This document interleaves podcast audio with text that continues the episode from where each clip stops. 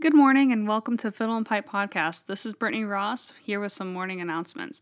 We have recently changed our Patreon tier setup. If you go to patreon.com slash fiddle and pipe, you will notice that we have two tiers. We have one tier that is $2 per month called Partial Reader Peeps. There you will have access to our bloopers and outtakes, and we will give you a one-time shout out on our latest episode. For $5 a month, you can join our tier titled Book Club Peeps, and there you will have access to bloopers and outtakes, a one time shout out, as well as our happy hour podcast. If you like what we do on the podcast, please consider supporting us. It helps us buy research materials for episodes, it helps us buy the books that we read for this podcast, helps us buy recording equipment, helps us buy software for editing, and honestly, it helps pay our bills because between social media, editing, recording, this is a full time gig. So we really appreciate anyone who donates to us. As always, please rate and review us on Apple Podcasts and Spotify, and you can follow us on social media for more updates on what's going on in the Fiddle and Pipe universe. You can find us on Facebook at Fiddle and Pipe Forum, which is an open group anyone can join, and you can follow the podcast on Instagram at Fiddle and Pipe. You can follow me at BM Ross Music, and you can follow Catherine at Cat Flinch Flute. Without further ado, here's the episode.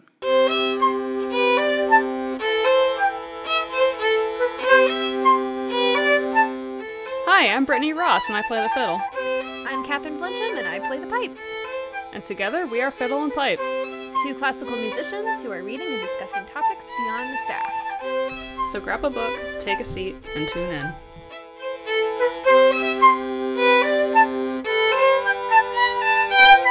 Oh, I'm recording.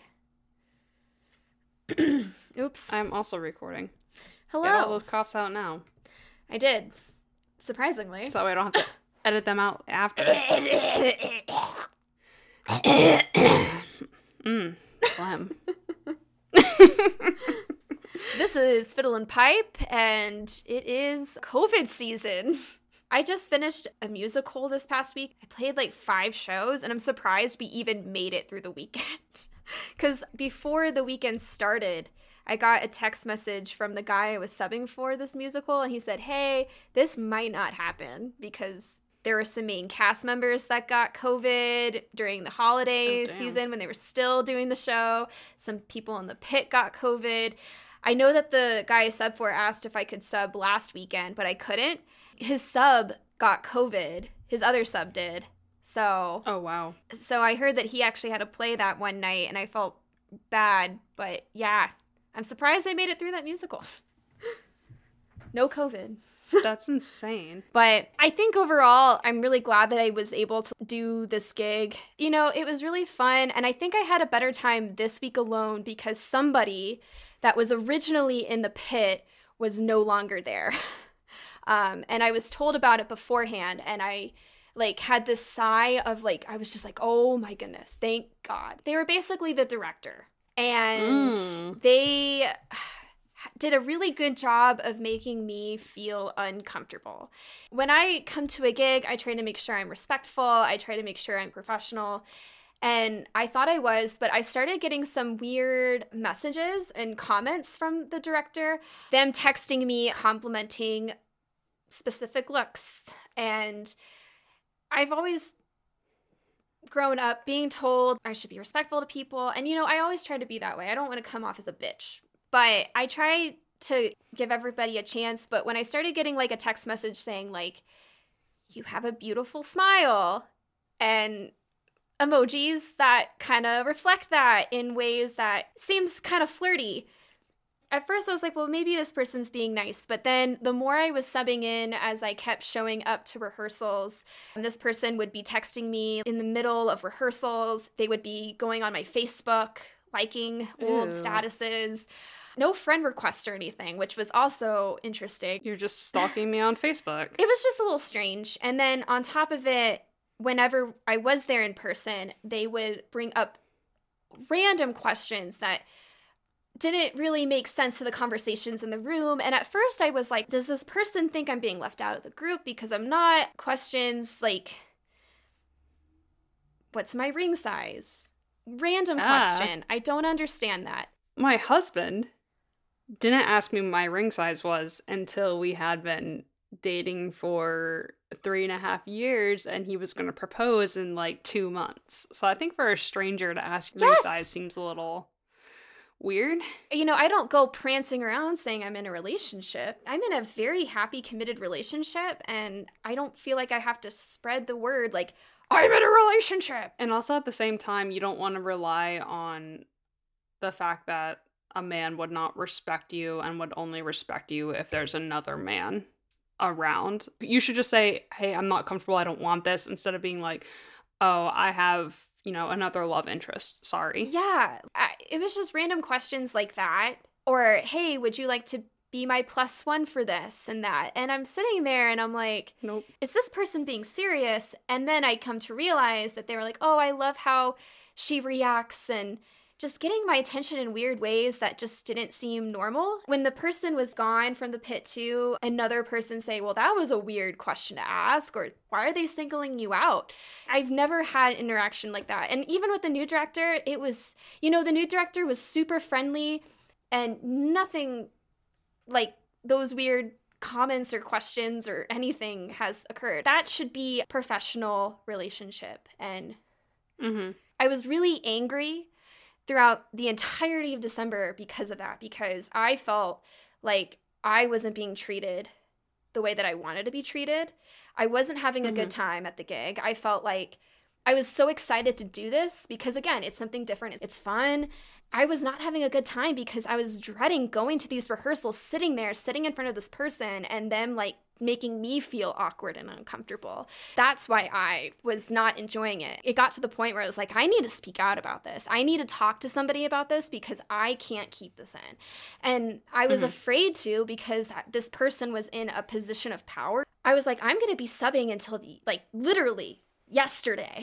So it's like, I, I don't know what to do.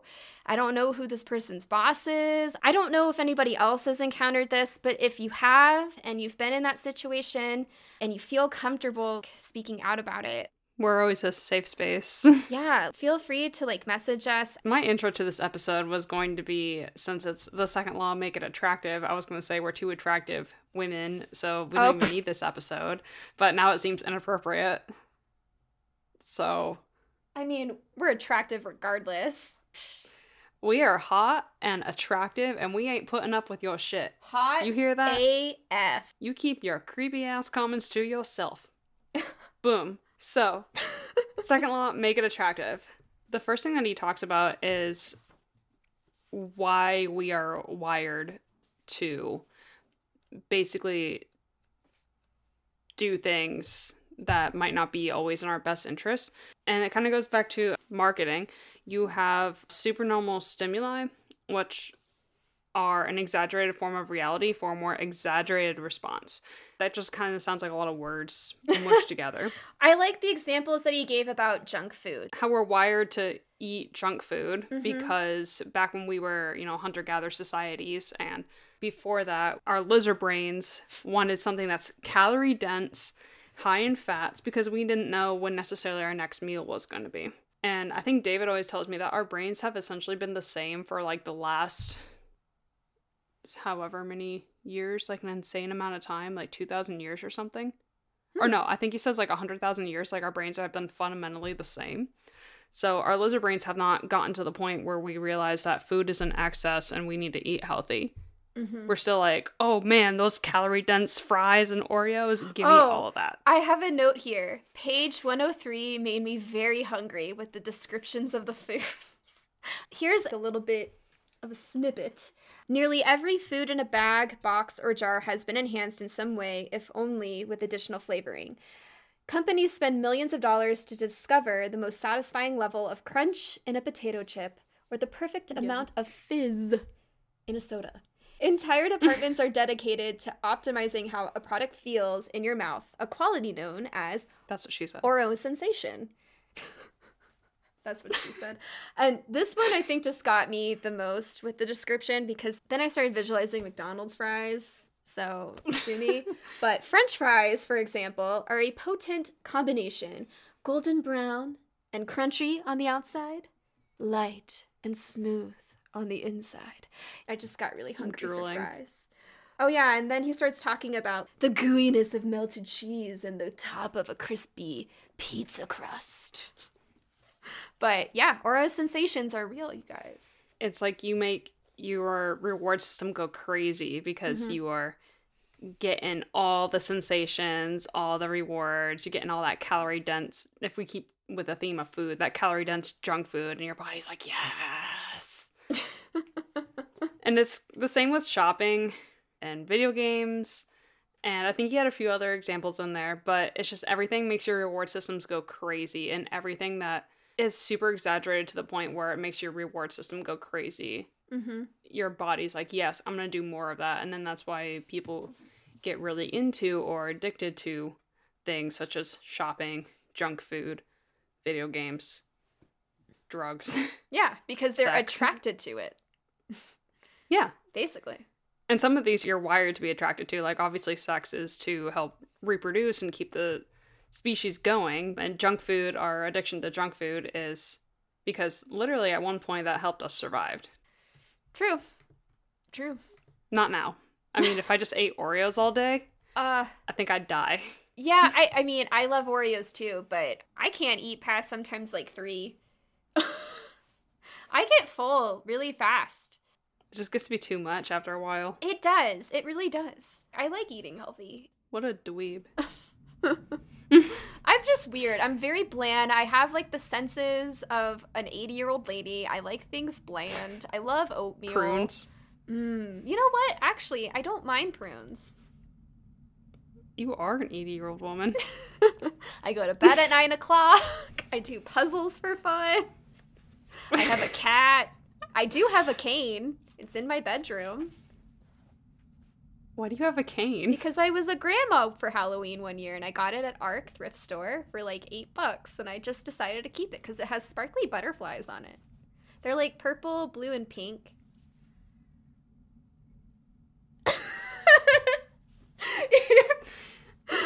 I think Brittany is just like, I need to go home. I, I just need yeah, to log off. I think uh, I think we're done recording for the day. She's like, bye. we'll, we'll- we'll try again another day. This is I'm on my second cup of coffee. Actually, I just finished it. I'm wired. So we basically need to take that info that drives us and make the habits that we don't want to do attractive to us in our lizard brains so that we were more inclined to do them. Her lizard brains. And he gets real into neuroscience, which I was all about with the dopamine feedback loop. I am understanding it a little bit more. I think with this kind of science, and I'll be really honest with you guys, I always get lost. but I've been watching a lot of Big Bang Theory lately, so So dopamine is not the only I guess it's a chemical, right? It's not the mm-hmm. only chemical that plays a role in your reward system, but dopamine is one of your main pleasure chemicals, I guess.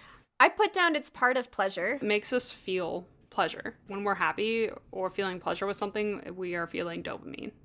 It's dopamine that's firing from our brain, from Yeah. our pituitary gland. But also, he talks about how it also plays a role in our motivation, learning, memory, punishment, and aversion, and voluntary movement. It's on page 106. So dopamine is a neurotransmitter. Mm-hmm. It plays a role in how we feel pleasure. It is a part of our human ability to think and plan. It helps us strive, focus, and find things interesting. I mean, all of those things kind of correlate together, it seems like. I it mean, actually affects a lot. Yeah. So if you really want to know about dopamine, if you want to go ra- down a dopamine rabbit hole, it affects many parts of your behavior and physical functions, such as learning, motivation, heart rate, blood vessel function, kidney function, lactation, sleep, mood, attention, control of nausea and vomiting, pain processing, and movement. yeah, so there's a lot more to dopamine than just pleasure. I think it Yeah. just kind of guides us or leads us to where we want to feel satisfied or pleasured. So they did this whole experiment with that I thought was really cruel, but I guess all animal testing is kind of cruel. Mm. They did this experiment with rats where they depleted their brains of dopamine somehow. That's beyond me. Don't ask me how they did that. they probably just attached something to them that counteracted it. I'm a musician. I am a scientist. Well, yeah, no. But the rats lost all will to do anything and died of thirst, which I was like, oh, rip. I know. Poor rats. And then so they decided to do the inverse of that experiment and flood them with dopamine. And they did whatever the rewarding action was, which I think was some maze thing. The researchers would hit a button and kind of flood their brains with dopamine. They learned to connect pushing the button with getting a hit of dopamine. So they did the rewarding action a million times as fast and all the time. The dopamine is also released when we experience or anticipate pleasure. So, what was it last episode when we were talking about cooking a pizza? yes. So, if you get in the habit of cooking the pizza, and let's say it's your first time cooking the pizza, and you eat the pizza, that's when you're going to experience your dopamine hit. mm-hmm. Yes. When you do that a few times, you're going to start to anticipate the pleasure, and you're going to start feeling that warm feeling of happiness when the pizza's warming up. Mm-hmm. You're gonna smell it. It's gonna be cooking in the oven. Mm-hmm. You're gonna hear the oven click. My oven clicks. So when you hear that oven click, you know it's getting ready, and you know it's getting warm. And then when you hear the timer go off, I'm drooling. that's when you're like, yes, I can get the pizza.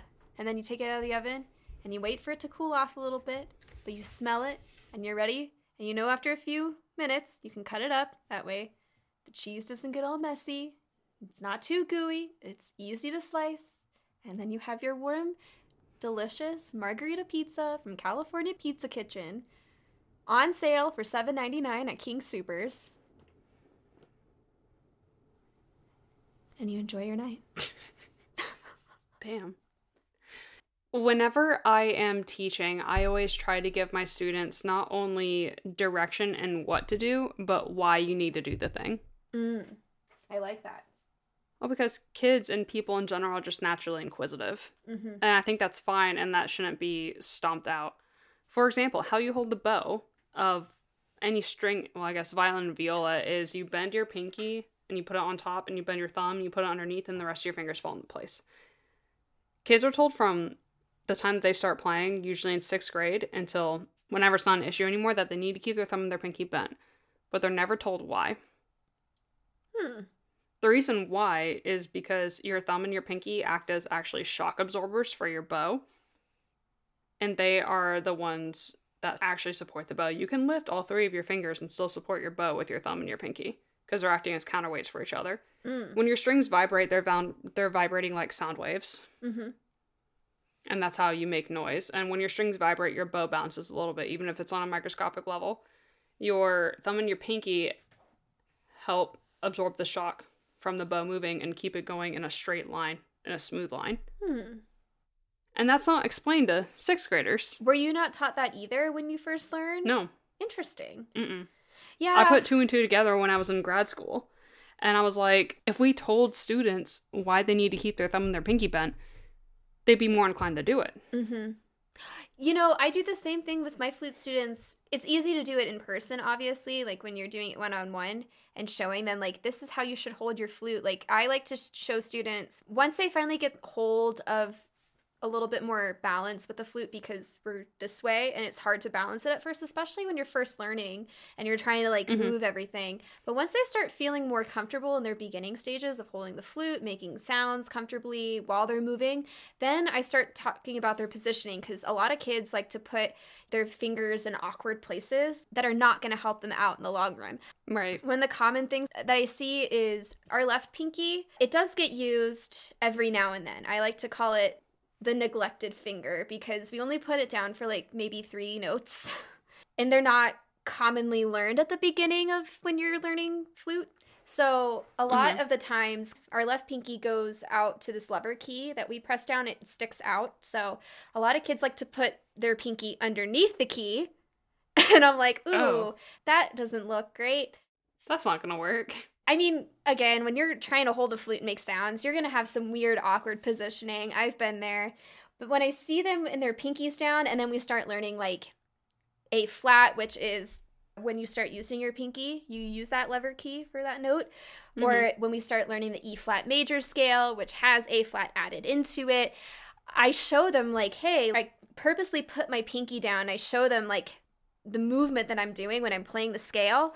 And then I show Mhm. them what it's like when I put my pinky above the key and how like more fluid I can play the scale, how I'm not doing so much switching with this one finger and getting rid of so much energy at the same time. I show that to them and I tell them like, "Listen, it's good to put this pinky above your keys and like even other fingers too when if they're like under the flute or something because I tell them like it's going to make your life a one 99.9% easier when you play and two you're going to prevent a further injury like i see people do a lot of bending of their left pinkies like this when they play yeah. when they don't use it and it like looks bending it against itself yeah and it looks rigid and painful and i'm like if you keep doing that you're going to have like an injury and i don't want you to do that when you're 11 years old no injuries yeah. here so yeah too young for that I thought it was really helpful how he started this section with the why we're programmed to be like this and mm-hmm. why it's not a bad thing, but how can we twist that to our advantage? I feel like a lot of self help books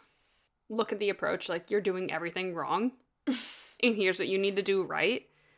And this book so far has been here is how people are programmed, and here's how to use it to your advantage. Yeah.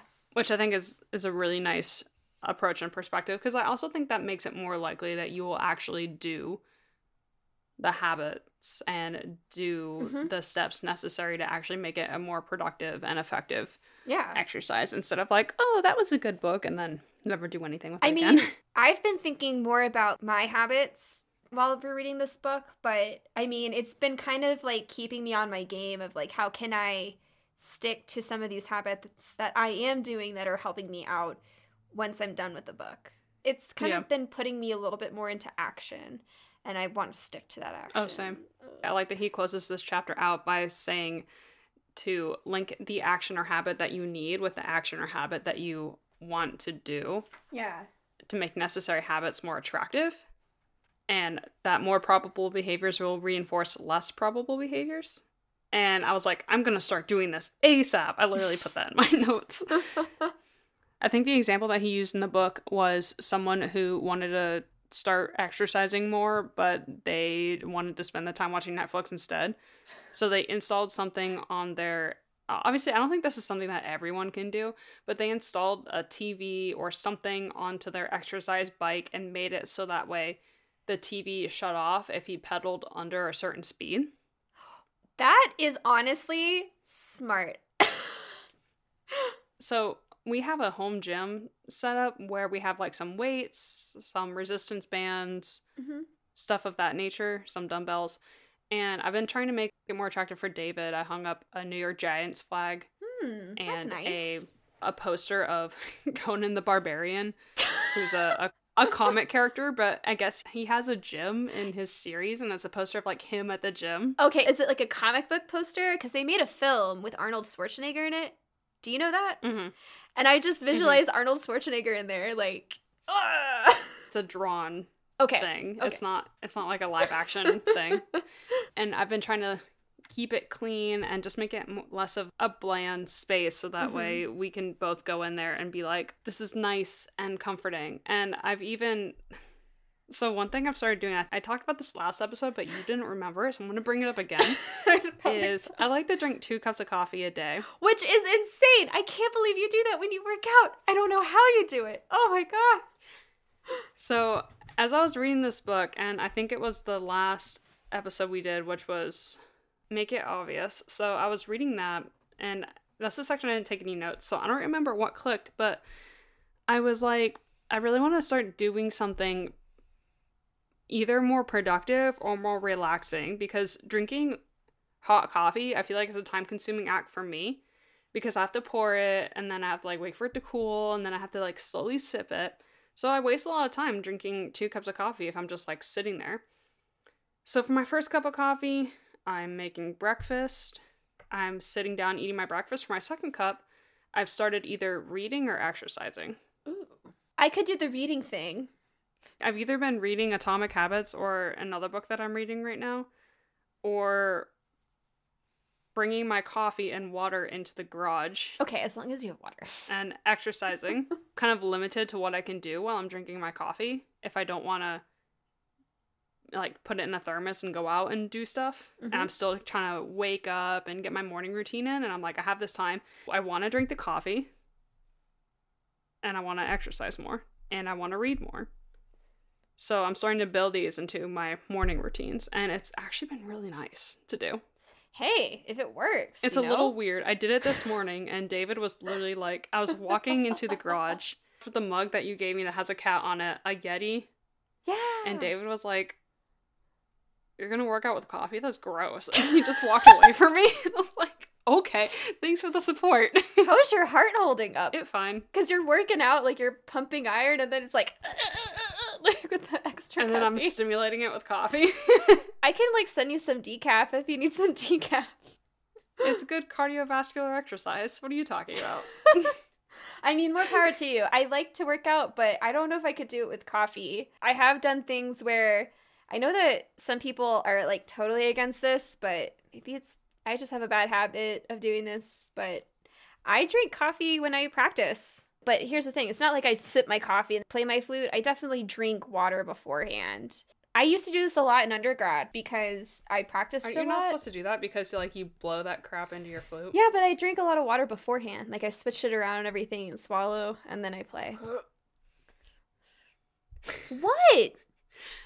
I mean, whatever works for you. I know a lot of flute players are going to be like, I can't believe she does that. Like how do like what? I'm sorry. I do. How dare she? I drink water before I play it though. Like if I have a long day ahead and I have an early morning to practice, I'm to have some coffee to wake me up, okay? I'm not just to play Taffanel and Gaubert scales without drinking some caffeine juice to pep me up.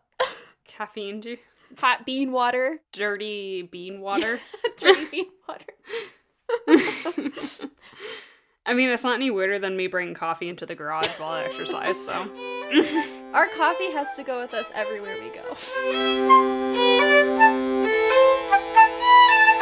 Hey, you look kind of peppy. I am peppy because I just drank a cup of coffee from La Belle Rosette Espresso and Wine Bar. That's in Denver, right? Yep, we are located right across the street from the University of Denver. And do they have more than just espresso and wine? Yeah, we have breakfast burritos, paninis, pastries, teas.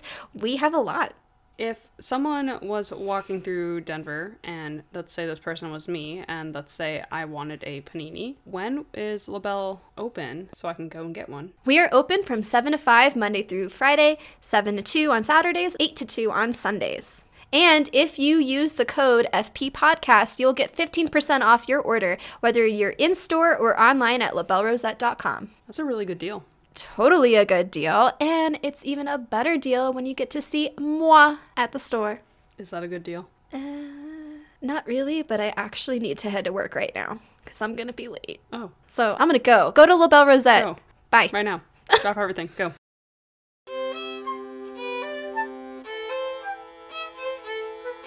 The next chapter is the role of family and friends in shaping your habits.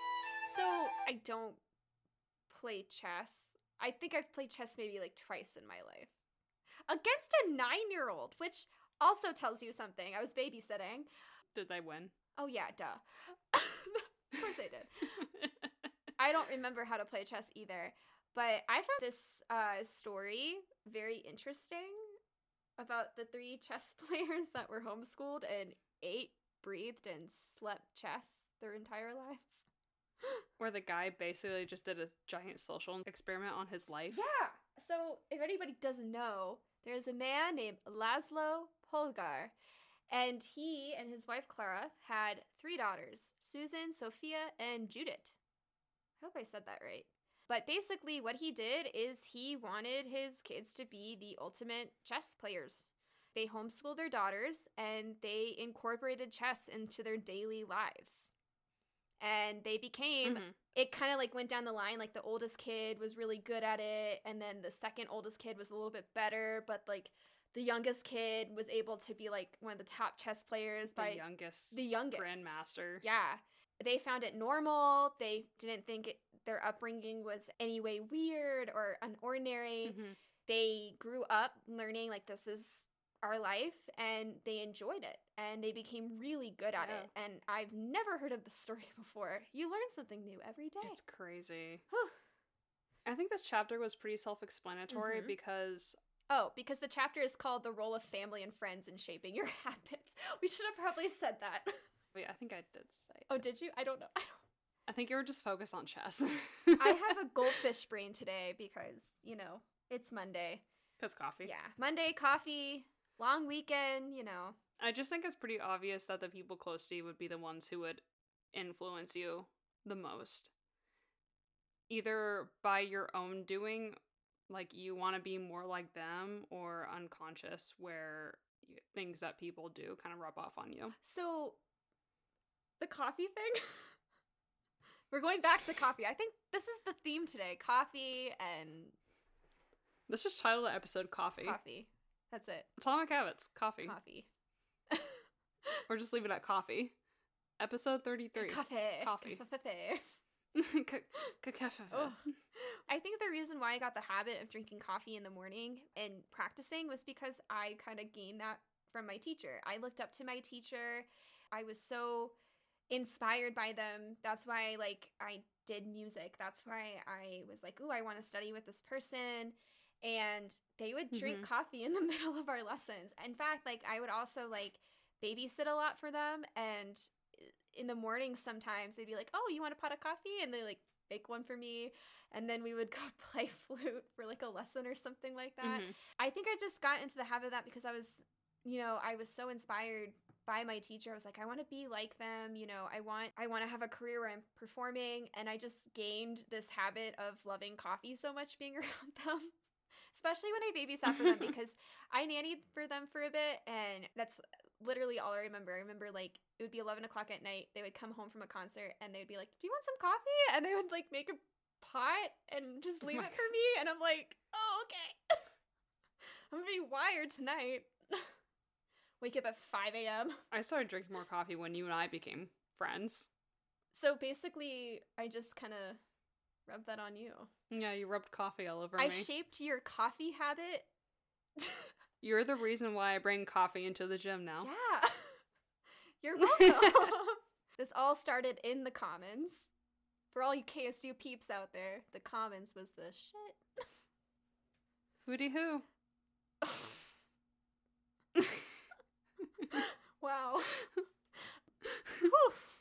Did you see that Game of Thrones re- reference on page 115? I have that written down. Sorry. I did. What was the reference? So, part of the role of family and friends influencing our habits is sometimes we want to be part of the norm. I mean, let's just face it, Yeah. There has been one part of our lives where we've wanted to fit in or be with the crowd. Yeah, it's like peer pressure. It's human nature. Yeah. The reference that James Clear writes is the lone wolf dies, but the pack survives. And then the asterisk says, I'm so happy I was able to fit a Game of Thrones reference into this book. but now I really want to watch Game of Thrones again. But don't watch the last two seasons. yeah, no. Sad. I think this was written in 2015, maybe 2016. 2018. 2018. Never mind. That's not too long ago. We want to be part of the pack, you guys. That is how our habits are shaped in some ways. We want to fit in. Yeah. And I put, oh, middle school. Sorry. The way to spin this into if you want to change your habits, because you know your habits are influenced by either the close, which is your close friends, family, significant others, people who are in your inner circle, the many, which is like society or groups of people, and the powerful, which is like People we aspire to be. your boss or your teacher. Taylor Swift. If you want to change this, basically, you need to surround yourself with people who have habits that you want in yourself. Mm-hmm. That's basically it. And don't associate with people who have habits that you don't want. So I really liked this little paragraph that he wrote out because it's the question that I've always put in my mind for years. In some situations, I, I'll think about it, but now I'm trying not to let take control of my life completely. So this is what he writes Mhm. about imitating people that are powerful or aspiring to be, I guess, in a way. We are also motivated to avoid behaviors that would lower our status. We trim our hedges and mow our lawn because we don't want to be the slob of the neighborhood. Yeah, I've been there. When our mother comes to visit, we Mhm. clean up the house because we don't want to be judged. I mean, I clean my house all the time because I don't want my students to judge me. but like you extra clean when people come over. Like we had a New Year's party and we cleaned up everything. I mean, even on the side of the house, people weren't going to go in. We made sure everything was vacuum. We mop. I mean, the level that you get so anal retentive about cleaning when you have family come Yeah. over or a group of people come over is insane. Oh yeah, Wednesday is like the start of my teaching day for a lot of my students privately because I kind of don't teach Mhm. private lessons on Mondays and Tuesdays. I don't need people at my house seven days a week, 24 7. No, thank you. So Right. I have those two need a break, let's days where I can be a slob as much as I want. And then, like, Wednesday is usually when I, like, tidy up things, clean, vacuum, all that junk. So, yeah. But we are continually wondering what will others think of me? That's the question. And altering our behavior based on that answer. I have definitely thought of that question what will others think of me? And that has definitely taken control of some of the habits that I have created throughout my life. Mhm. And I mean, some have been very beneficial. Like, what will others think of me if I practiced like in the mornings instead of sleeping in and waiting until like eight o'clock to What if I go to this gig unprepared? yeah, things like that. In other ways, it's I've definitely have thought that question where it's brought more stress and grief on my life. And it's just interesting how we are so influenced by people. And even Mhm. ourselves, like kind of asking ourselves these questions and kind of sometimes psyching ourselves out that take influence on our habits and our actions. So interesting. Just a little personal reflection. That's what I imitating the powerful he talks a lot about musicians how if you want to be a better musician you should surround yourself with better musicians so you can better identify as a better musician and therefore practice more and i'm like that's a mood and uh, i think about it and i think about in college how my close friends were also people who i respected as people and as musicians I respect you too. thanks babe it's true. Oh no, I'm serious. Like I'm being serious. It's also like a personality trait because I feel like a lot of the people who didn't make it were kind of pushed out of the music school. I agree so much. And honestly, I mean, I look back at it and Mhm. it just felt like in some ways I see it and it made me feel like, wow, is this high school again? Mhm. Because I even felt that personally because when I first started KSU, this is way before we ever even met each other. I had no clue what I wanted to do. I was very insecure, I was very un- indecisive, and I just chose music because again, in past episodes I've mentioned this, I just wanted to play more than one concert a semester, okay? Sue me. Is that too much to ask? Is that just too much to ask? I don't want to play just one concert a semester. I did music because I told myself, you know, I like it. Maybe I'll just pick this for now. I had no idea that I was going to be doing what I'm doing today at all. Like, this was Right. over 10 years ago. So, yeah, give some teenagers some slack, okay? Anyway, I just remember when I did start school and that entire first semester, I felt like I was being pushed out by people in the music school because I wasn't in the practice rooms all day. I wasn't doing the amount of work that I was doing back then, like I am doing now, or what I did later in my years of being an undergrad and even in grad Mhm. school. I had no clue. Mhm. And I was trying to find a job. That was my priority, finding a part time job because I needed to pay for gas, pay for things if I wanted to hang out with my friends. And I was just trying to figure out like my courses and my schedule and whatnot. It was very confusing. And I just felt like I was being pushed out and I felt left out a lot. And it really affected who I connected with, I think, at KSU. I think it turned out great in the end. She says with a forced smile as she's talking to someone else from Kennesaw. it turned out gr- great. You're you're okay. oh no i think it turned out i think my journey as difficult as it was and how i felt like it i felt like you know this happened for a reason and i'm glad i went through this path but i mean when it was happening when i felt excluded and when i felt like this person doesn't want to interact with me because i'm not practicing where I would come into rehearsals, like specifically wind ensemble rehearsals, I'd be so nervous. I was scared because I felt intimidated by the director. I felt intimidated by the other flutes. I felt intimidated by the other people in the ensemble, even people that were freshmen just like me. And I felt like nobody wanted me there. I started warming up a bit to a few people afterwards and I felt a little bit better. But I mean, there was a good point in my fall semester where I was just crying a lot and I was asking myself, do I want to be part of this? Mm-hmm. And I think connecting with a few people that were kind of in the same boat as I was really helped Mhm. break me out of my shell. And then I started just developing habits in a different form that I think were beneficial. And then people started being nice to me. It's funny because when by the time I was there, you definitely seemed to be one of the more serious people. Yeah. I was intimidated by you before I met you because I was like, "Fuck, she's always practicing. I should always practice." Because I literally lived there. Yeah, and I was like, "Wait, she wants to be friends with me. Maybe I should practice more." I mean, we met at the practice room. So Didn't you say I would look in your doors? You would. I I would see somebody walk by.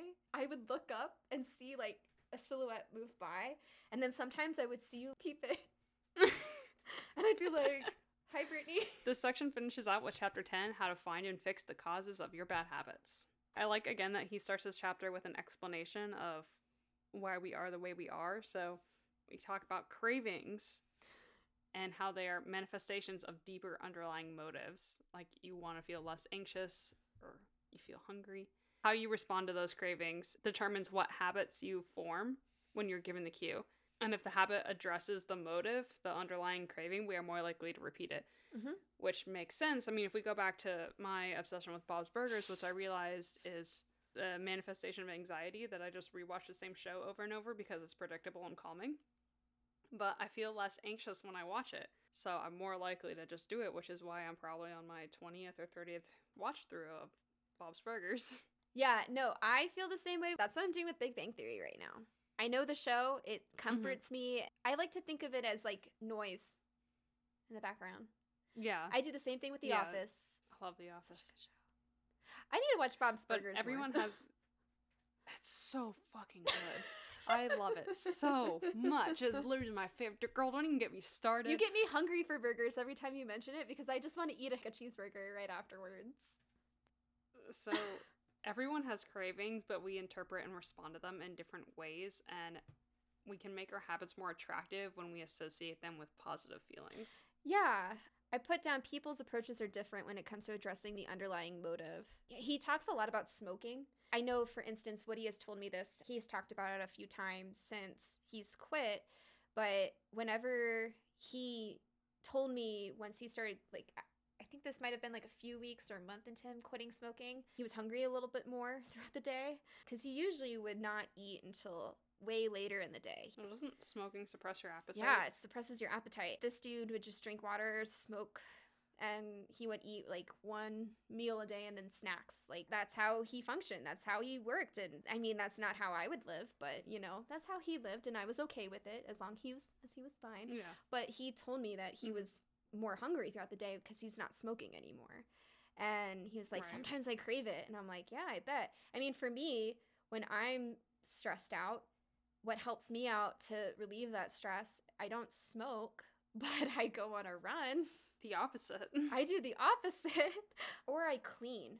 Cleaning is like so comforting. I love it. I, I can clean anything if I feel stressed. And then I feel less stressed Yeah. afterwards. But that's just me. Those are some of my habits, especially when I'm like trying to relieve like anxiety or, or stress or just feeling crappy. Yeah, when I have a bad mental health day and I'm feeling anxious or stressed, I like to exercise. I like to hang out with Valkyrie. I like to hang out with David. And it's interesting because people have different Yeah. cravings.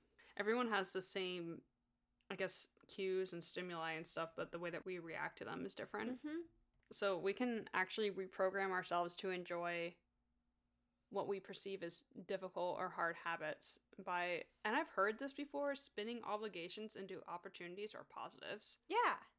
So instead of saying, like, I have to make dinner, I have to hang out with my family, be like, oh, I have the opportunity to do these things. Mm-hmm. I get to make dinner. I've definitely heard this before. Me too. How your perception of things really can shift. It's like how negative self talk, and I think we've talked about this previously, can really warp your sense of perception and self over time. Oh, yeah. I feel called out. James Clear just really gets into your soul. And I, we don't even know this guy. Who are you? Who are you? So basically, just spin your routines to put yourself into a better headspace about doing them. And you can also do what he calls a motivation ritual. So you do something you like to do before or after you do the difficult thing to associate the positive feelings with the difficult habit. I just have three deep breaths. You know how he says create a short routine that you perform every time before you do the thing you love? I like how he says mm-hmm. maybe you take three deep breaths and smile. Three deep breaths, period. Smile, period. Pet the dog, period. Repeat, period. so you should find Valkyrie and you should take three deep breaths. Then you should pet her. No, you should smile and then pet her. And then take three deep breaths. Smile again. Pet her one more time. And then But she won't have the patience for the three breaths. no, she she won't. She'd be like, no, pet me now. Like, why did you stop? What are you doing, human? Why I just get one pet? I like the idea of the motivation ritual because it's another way to further stimulate your reward system because not only are you accomplishing the habit that you mm-hmm. want and instilling the habit that you want, but you're also getting to do something that you want to do. Yeah. I think about it as okay, like yesterday, for instance, I like to be on top of my house cleaning here.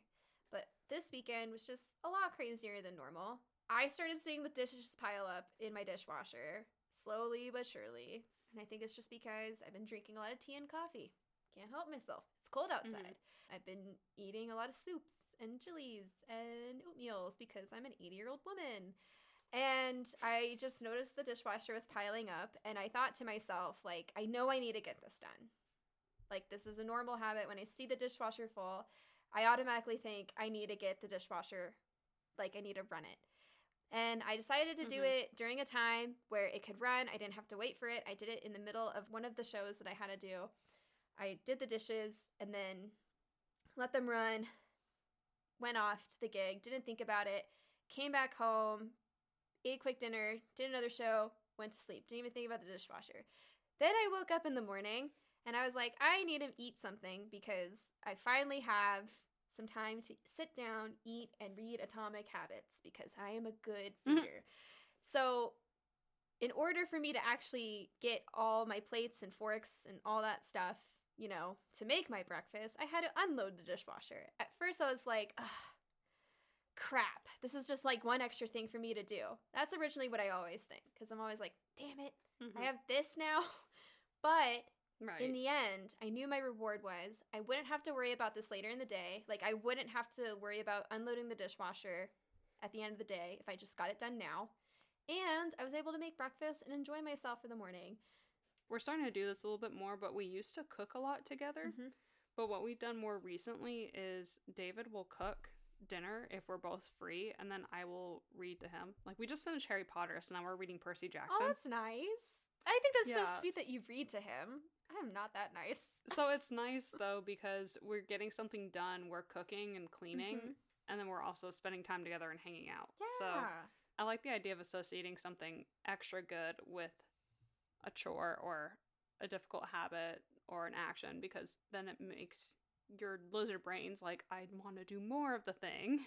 well, we made our habits attractive today. Next week we're going to make it easy. Oh, look at that. Look at that smooth transition right there. I am queen of transitions. She is actually. We'll make it easy next week for you guys, and you know, we'll be available at the same time, same place. Super easy. super easy. So easy. Make sure you are rating us. Make sure you are telling us to your friends. Uh, or Showing. spreading the word about us There you go. to your friends. there you go. Yeah, what are words? Words are hard. I mean, yeah, if your friends are interested in listening to people that can't say their words right, but you know. Yeah. Two musicians who can't speak, but we can read. Yeah, we can read. Yeah. Read music and books. What? What? Thank y'all for listening, and we will see y'all next week.